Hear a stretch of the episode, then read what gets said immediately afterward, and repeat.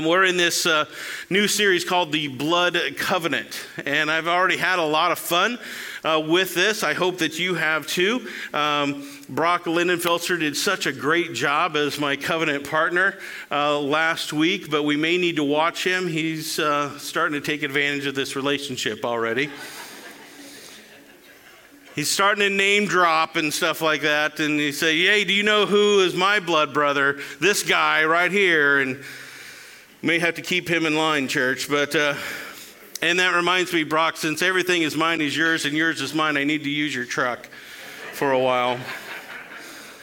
Mine's in the shop and I really need that truck. So, um, so we're going to do a, a, quick review over these uh, steps of the blood covenant that we went over last week. I encourage you.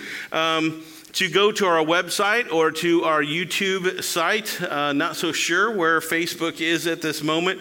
Um, so go ahead and listen to that message again, and it'll help refresh all of these things in your mind of what these steps are. But we're going to go through these real quickly here this morning to refresh them today. Uh, so uh, the first step is the exchange of, anybody remember?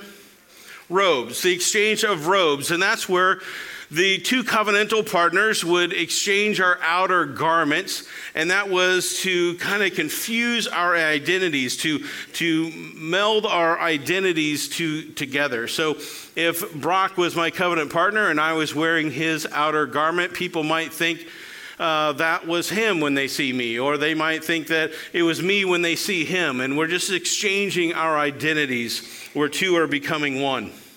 The second one is the exchange of belts. The exchange of belts, and the two covenantal partners would take their, their belts off and they would exchange them with one another. And if you remember, a belt during those times would uh, contain or would carry a lot more than just holding up your jeans on a Sunday morning, right? And so uh, your belt would have your tools, and it's kind of like your, your bat belt. And it would have your sword and, and your tools and all those things on it. And so we would exchange that, that belt, and it was a, to symbolize our exchange of our strengths that everything that I had to offer Brock, I will give to him, and everything that he has to offer, he will give to me. The third step is the exchange of weapons. And so I would take my sword and I would give it to Brock. He would give his sword to me, and it was to symbolize that we are exchanging enemies. And so if you ever want to miss with me, you have to go through Brock Lindenfelser first. And if you ever want to miss with Brock, you have to go through me first. One of us has a better end of that deal. I won't tell you who it is. But it's to say that whoever is your enemy is now my enemy. And I have your back. And I'm going to do everything that I can uh, to protect you and to be with you and to make sure that nobody misses with you. The fourth one is the sacrificial animal. And this is where a sacrificial animal, a, a cow, um, a sheep, something like that, would be sacrificed.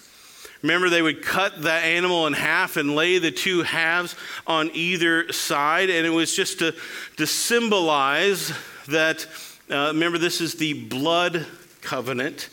And so the blood was spilled here. And it's just to symbolize uh, this strength of this covenant that it is forever, that it is lifelong, that if something should happen to this covenant, may this happen to me right? The fifth step there is the walk of death. And the walk of death uh, is really, you know, remember we had these two different uh, uh, halves of the animal that was sacrificed, and the two covenantal partners would walk through the halves of the, the animal. And if you remember, they were walking in this figure eight kind of a shape, and it was to symbolize that this covenant is for infinity, that it doesn't end. In fact, we're going to realize here that it goes generation after generation after generation. And so the covenants that were made in the Old Testament are still our covenants today. And so uh, they extend to us, but that also means that they're going to extend into eternity. that God will still have us when we are with Him in heaven. The sixth one is the striking of hands. Remember, this is also the mark on the body to signify that you are in a covenant relationship with somebody else. And during those times, they would uh, make a cut on their wrist. And remember, they would, they would shake hands, and it, the, they would say that their blood is intermingling with that other person. The, the blood that came from me is now going through Brock's veins, and vice versa. But it was also that sign. If I were to wave at you and you saw this scar on my wrist, you knew that I was in covenant with somebody. You would see that scar, right? We see in the Old Testament that that mark on the body isn't on the wrist. The Old Testament is circumcision. And uh, we will talk about that later as well. Um, number seven is the pronouncement of blessings and curses. And we're, we really just sang about that just a little while ago, right? May these blessings be on your children and their children and their children. Uh, may you be blessed when you get up. May you be blessed when you lie down. May you be blessed when you come and blessed when you go. And so we pronounce all these blessings on one another as covenantal partners. But we'd also say, if I should ever break this covenant, may what happened to this animal happen to me. And so we're pronouncing curses on ourselves as well. The eighth is the covenantal meal. And it just wouldn't be a simple little meal. It would be this big, huge party, sometimes three, four, five days, because this is such a huge deal in that culture uh, that they would have this big party.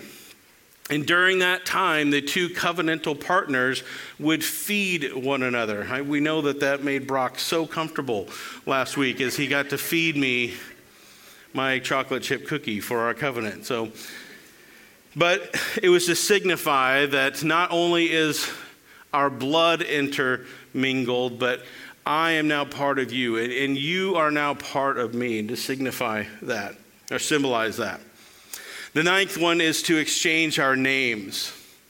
And we still do this today when, when a husband and wife are, are married and we exchange that name. And uh, so, my name, if I had a covenant with Brock, my name would be Brian Lindenfelser Etok, and I would take on his name as well. The tenth one is still to be announced. We'll talk about that in a little bit. We're going to discuss why that is so important. That is the biggest step of this entire covenant. And perhaps you're already predicting what all these steps have to do with us. So, before we uh, discover that at the end of our sermon today, we need to spend some time looking at how this covenant plays out in the Old Testament. And while I speak about the Old Testament, this Old Covenant, I want you to try to think of what this has to do with us today. How is the old covenant also part of the new covenant that you and I are part of today, that, that is mentioned in the New Testament? So try to figure that out yourself as we go along. There are actually about five or six uh, covenants in the Old Testament. And we don't have time to go into all of them. We're just going to look at three of them. And we really only have time to go through part of each of them. Um, honestly, this is such a deep study that it would take us forever and go through so many details. I think we'd all get bored eventually if we went over all of it.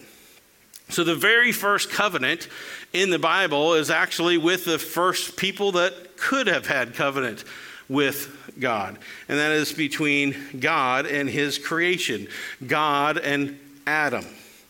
And you probably know this story even if you didn't grow up in church. God created the world, and He took six days to do it.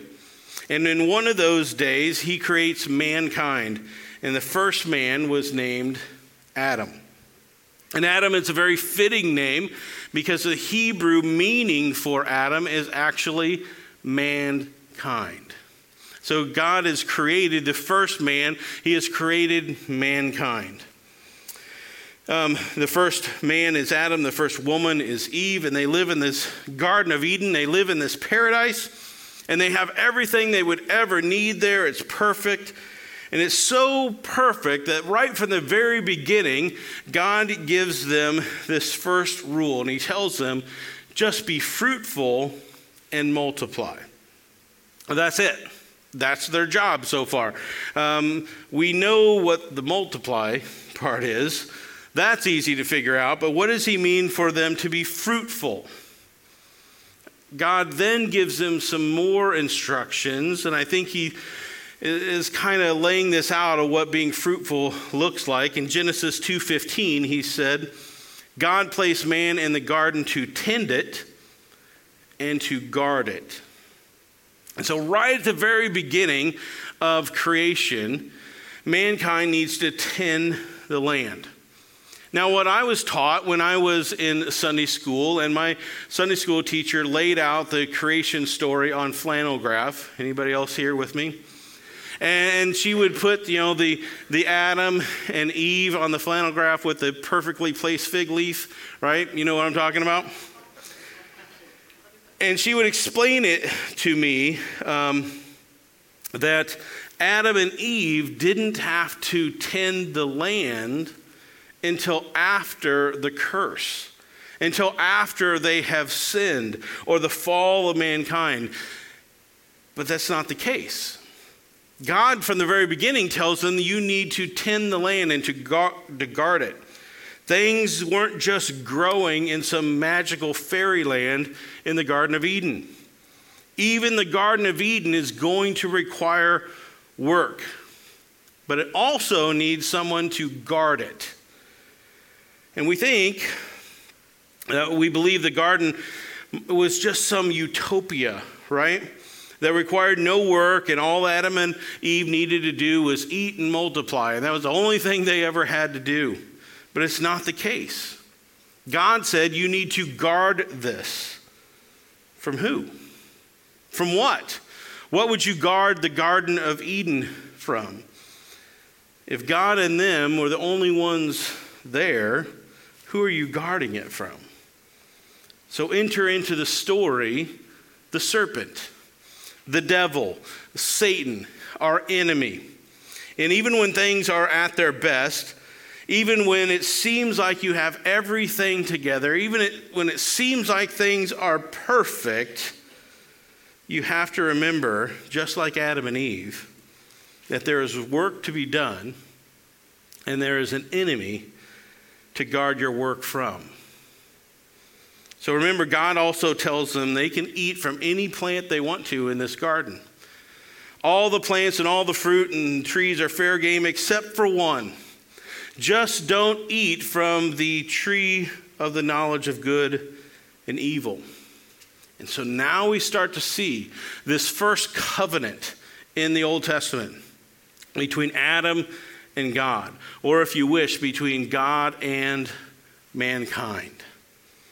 God is saying, if you do this, in this case, if you don't do this, Adam, you're going to be blessed. But if you do this, if you eat from this tree, then you're going to be cursed. So remember that if two parties enter into a covenant, it's going to be this life changing experience for them. A covenant is a huge deal. And a covenant would change not only the people involved, but also everything around them. A covenant would even have a long lasting effect where it changes the course of history. So God tells Adam that if he eats from this forbidden tree that he is going to die. And well, if that's true, then I think Adam also knew the opposite has to be true that if he didn't eat from the tree, if he does keep this covenant, then he will never die. And so God was asking Adam, Do you trust me? Do you trust that I am the judge of what is good and, and what is evil?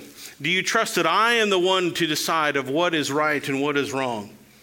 Do you believe, Adam, that I am the dispenser of truth and faithful justice? Or Adam, or mankind? do you think that you should sit on the judgment seat instead? So, Adam, eat from any tree that you want, but from that tree, Adam, leave it alone, unless you feel like you can do a better job, unless you think you know better than I, the one who created you. And he asks us the same thing today. And this is our first covenant, the Adamic covenant. And I know as you read this account of, of this covenant and some of the other ones, we're not going to see every single step. We're not going to see all 10 steps contained there. Last week, I was asked a very good question What happens if you didn't go through all 10 steps? Is a covenant still valid? It's a great question, and frankly, I don't know. All right? I still don't know yet. Uh, I do know that the covenants in the Bible don't contain all of the steps from this cultural blood covenant of the day. It doesn't mean that these steps weren't done. Uh, perhaps they just weren't recorded. But as we open up Scripture, we're going to see that, yeah, there's probably a lot more steps there than we ever really realized. And I know that some of these things you might on the surface say, now that's probably a little far fetched. I, I, don't quite understand that. Of where he is he reaching here? But remember that we are looking at God's word through our culture. We are looking at God's uh, word through a Western uh, interpretation of the Bible. And we are looking at it from people who have lost that covenantal experience. And so some of these things might seem strange to us, but I wonder if we were in that culture, if we were familiar with the covenant, if these things would, we would recognize more of it in Scripture. And as I've grown more familiar with the covenant, I'm starting to make some connections along the way. For example, one of the steps of the covenant is the sacrificial animal right? And that was made, actually, this step we'll see after Adam and Eve already break the covenant. And we'll see in this story of creation that Adam and Eve were naked in the Garden of Eden until they sinned. And once they sinned, their sinfulness needed to be covered. And so, how did God do that? He did it through one of the steps of the blood covenant. He did it through the sacrifice of an animal. And the Word of God tells us that God, not Adam, made garments of skin for them. And that covering of, of their sin was symbolic for them, but it was symbolic for us until the Lamb of God comes. And then the Lamb of God himself will come to cover our sin. And so we could spend weeks on, on all of this, the implications of just this covenant. We just don't have the time. So the next covenant we'll go over is the Noahic covenant. And this is, obviously is a covenant with Noah. This is probably a familiar story to us as well. If you, if you don't know the story of Noah, you probably have seen the cartoons and you've seen the flannel graphs and those kind of things. And on that flannel graph in my Sunday school was a big ark, and there was a happy little Noah and a happy little Mrs. Noah, right? And there was a giraffe and an elephant and all those things poking through the windows of the ark, right? The actual story of Noah isn't so wonderful. God was watching his creation become more and more sinful, worse and worse. And the, moral, the morals of the people were just deplorable. And so look at this verse in Genesis chapter 6. It says, The Lord observed the extent of human wickedness on the earth. And he saw that everything they thought or imagined was consistently and totally evil. So the Lord was sorry he had ever made them and put them on the earth. It broke his heart. And the Lord said, I will wipe this human race I have created from the face of the earth. Yes, I will destroy every living thing, all the people, the large animals, the small animals that scurry along the ground, and even the birds of the sky. I am sorry I ever made them. Verse 8 But Noah found favor with the Lord. So God chooses at this moment to make another covenant, this time with, with Noah. Look at verse 18. It says, But I will confirm my covenant with you. So enter the boat you and your wife and your sons and their wives, and bring a pair of every animal, male and a female, into the boat with you to keep them alive during the flood. So Noah and his family uh, were instructed to build this gigantic boat. What we don't read here in the pages, or if we don't understand maybe the geography of what of the Bible, is Noah didn't live next to the shore. He might not have even lived next to a river. And so, why in the world, before the rain even starts, is this guy building this giant boat on dry land? And then he was told, Go and get every animal and bring them into the ark. Later, he is told, I want you to bring seven of every clean animal. The animals that the Hebrew law considers clean. So, why? Why would God have, have Noah bring in two of all the animals, but seven extra of only the clean animals? Remember, this is a covenant that God is making with Noah. And Noah would have known immediately when God asks that, when God tells him, If I do as God says, if I obey God, if I build this silly boat and gather together all of these stinky animals, God is preparing to make a covenant with me. And so, how does he know that? Why on earth would anyone on dry land away from the sea make a giant boat? Why would he gather two of all the animals to bring with him? Why does he do it?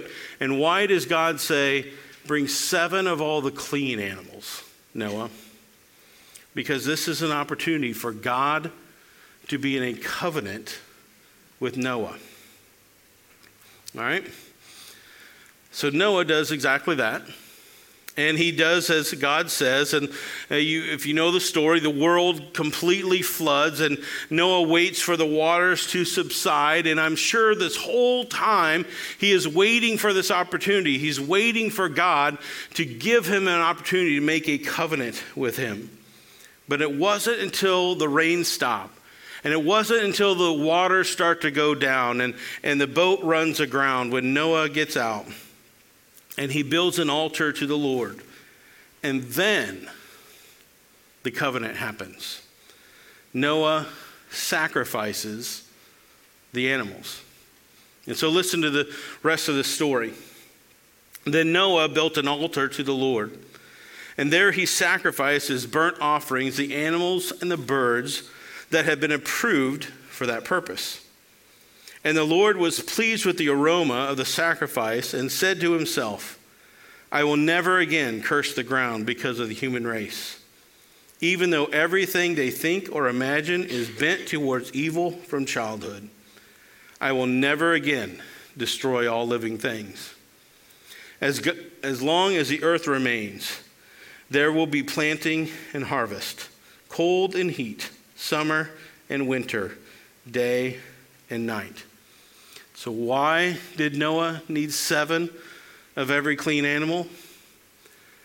Because if he only had two, and he was going to make a covenant with God, which means one of them is going to have to be sacrificed.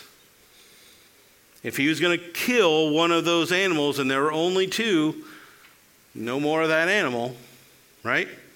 No more covenant. So, there had to be extra. There had to be extra. That's why seven of them had to come on board instead of just the two, because God knew Noah was going to need these animals for his covenant with him. And in every covenant, there's this memorial that both parties would remember the significance of the covenant. And remember last week when when Brock and I became blood brothers, when we talked about having a mark on our body. Noah didn't receive a physical mark, but God is going to leave Noah one in the sky. What symbol is it that God left in the sky to remind him of the covenant? The rainbow. So every time that you see a rainbow, remember that this was a sign of a covenant with Noah. And every time you see that rainbow, remember that God may just be asking you to do something that on the surface seems pretty crazy. It's pretty risky. And it may take a whole lot of faith. But let that rem- rainbow remind you that there is also a tremendous blessing when we obey the Lord. If Noah hadn't obeyed, you and I wouldn't be here. So we're going to skip to this covenant that we spoke about last week, the covenant with Abram. Okay? So God speaks to Abram and he tells him, you can follow along in, in your notes. You're online, you have those notes as well. You can get those out. So it says, Leave your native country, your relatives, and your father's family, and go to the land that I will show you. I will make you into a great nation. I will bless you and make you famous, and you will be a blessing to others. I will bless those who bless you, and curse those who treat you with contempt all families on earth will be blessed through you. And so Abram obeys and he does what the Lord says. And in Genesis chapter 15 is when we see God starting to make this covenant with Abram. And Abram and his family have traveled now for a long time. And Abram is kind of getting a little getting a little cranky, right? And they've been traveling and he's tired and he says, "Hey, We've been traveling a really long time. Where is this land, God? And God says, Abram, chill out, dude. I don't know why I make God talk like a Generation Xer like me, but it just helps me to think that God called Abram dude. So, Abram, chill out, dude. I promised you. Just hang on, man. we will get to that. And Abram says, God, really? How do I know how do I know that you're leading me to this land? What proof do I have that you're actually going to come through on this promise? And listen to what the Lord says in Genesis 15, verse 9. The Lord says, Bring me a three year old heifer, a three year old female goat, a three year old ram, a turtle dove, and a young pigeon. So Abram presented all of these to him and killed them. He cut each animal down the middle, laid the halves side by side. He did not, however, cut the birds in half. Some vultures swooped down to eat the carcasses, but Abram chased them away. This is important. We're going to get to this in a little bit.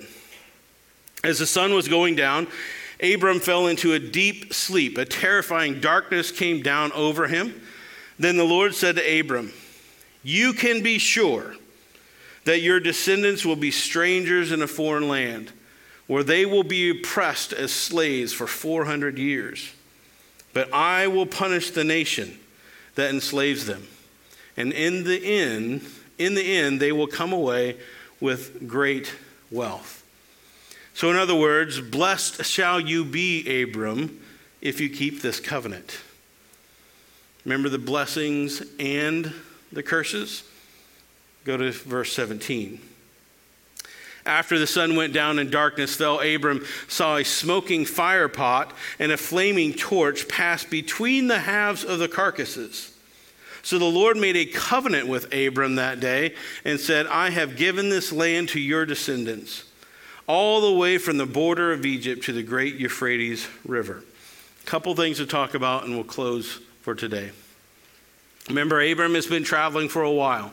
Abram is tired. Abram is kind of cranky. And he says, God, what proof do I have that you're actually going to keep your word? And God says, Go get some sacrificial animals. And Abram knew exactly why. In fact, he kills them, he sacrifices them, he cuts them in half himself. And then the birds of prey or the vultures, as some versions say, sweep down to devour the sacrifice. Why is this important? Multiple times in the Word of God, you're going to see this symbolism over and over. Multiple times, you're going to see the birds of prey or the vultures that are used to represent the presence of our enemy, the presence of Satan. And so, Abram is just about to have the most important day of his entire life. A covenant is going to be made with the creator of the world. A covenant is going to be made with God Almighty. A covenant is going to be made with Jehovah, with Yahweh. This is the most significant thing that has ever happened to Abram in his entire life. And isn't it just like our enemy to sweep down and try to devour that moment from you? But remember, one of the steps in the covenant is the exchange of enemies. And so the vultures, the birds of prey, sweep down, and Abram takes care of them. Abram is the one that shoos them away. And on the surface, it seems like, well, this isn't a big deal. Of course, he would do that. He's just keeping some nasty birds from missing with the sacrifice. But this is more than that. If those birds represent the enemy of God, if those birds represent Satan trying to his best to rid the world of this covenant between Abram and God. Abram is the one that says, Oh, no, no. Not today, Satan. It's not going to happen. You're not going to be in the middle of this. This is between God and I. This is between God and my descendants. You can't get involved here. So remember this in a couple weeks that Satan, or Abram tells Satan, You can't be here. You must flee. So, next week, we're going to look at this new covenant, uh, our covenant in the New Testament. And you're going to recognize that the enemy is trying to sweep in and destroy the covenant that we have with God. And we'll, he's going to try everything that he can to discourage you. And he is going to try every trick in his book to get you to break the covenant. And just like Adam, Noah, and Abram, you are charged to tend and to guard the covenant. So here's the second thing of note here. And this one is amazing to me. In fact, this is the part of the covenant that was the most life changing to me. In Abram's biggest moment of his life, the most significant thing that has ever happened to him, what does he do? He takes a nap. Right? He falls asleep. Some versions say that it was God that made him fall asleep, and that's probably correct. And those, uh, I think those versions are more accurate because the literal translation of that word that he fell asleep means that he was in sort of a spiritual trance in a way, a sleep that was used for God to make spiritual revelations. So, why would Abram do this? Or why would God make Abram fall asleep? The answer is found in the next steps here. And in a dream, Abram is dreaming in this vision. He sees this flaming torch and a smoking pot. Remember, go through the middle of those sacrificed animals. So, what's happening here? What part is, of the covenant is happening here? Abram sacrificed the animals, but before he could ever complete the walk of death himself, he fell asleep. The most important part of that covenant, and Abram takes a nap the walk of death. But instead, a flaming torch and a smoking pot pass through the two halves of the animals. And this is so significant. But I think if we don't understand the covenant, we just read this and we it just seems weird and we move on, right? And again, throughout the Bible, you're going to see references over and over again of God and Jesus being referred to as a flaming torch. a pillar of fire, a burning bush, a smoking pot. And every single time you see that, it is God being symbolic of re- representing himself in that fire. So God makes Abram fall asleep, and God completes the walk of death himself. This is huge. Why this is so important to Abram and so important to us. Because remember, this covenant passes on to us today. We are his descendants. See, God knows that the, the success of this covenant is conditional. The, remember, the covenant must be kept.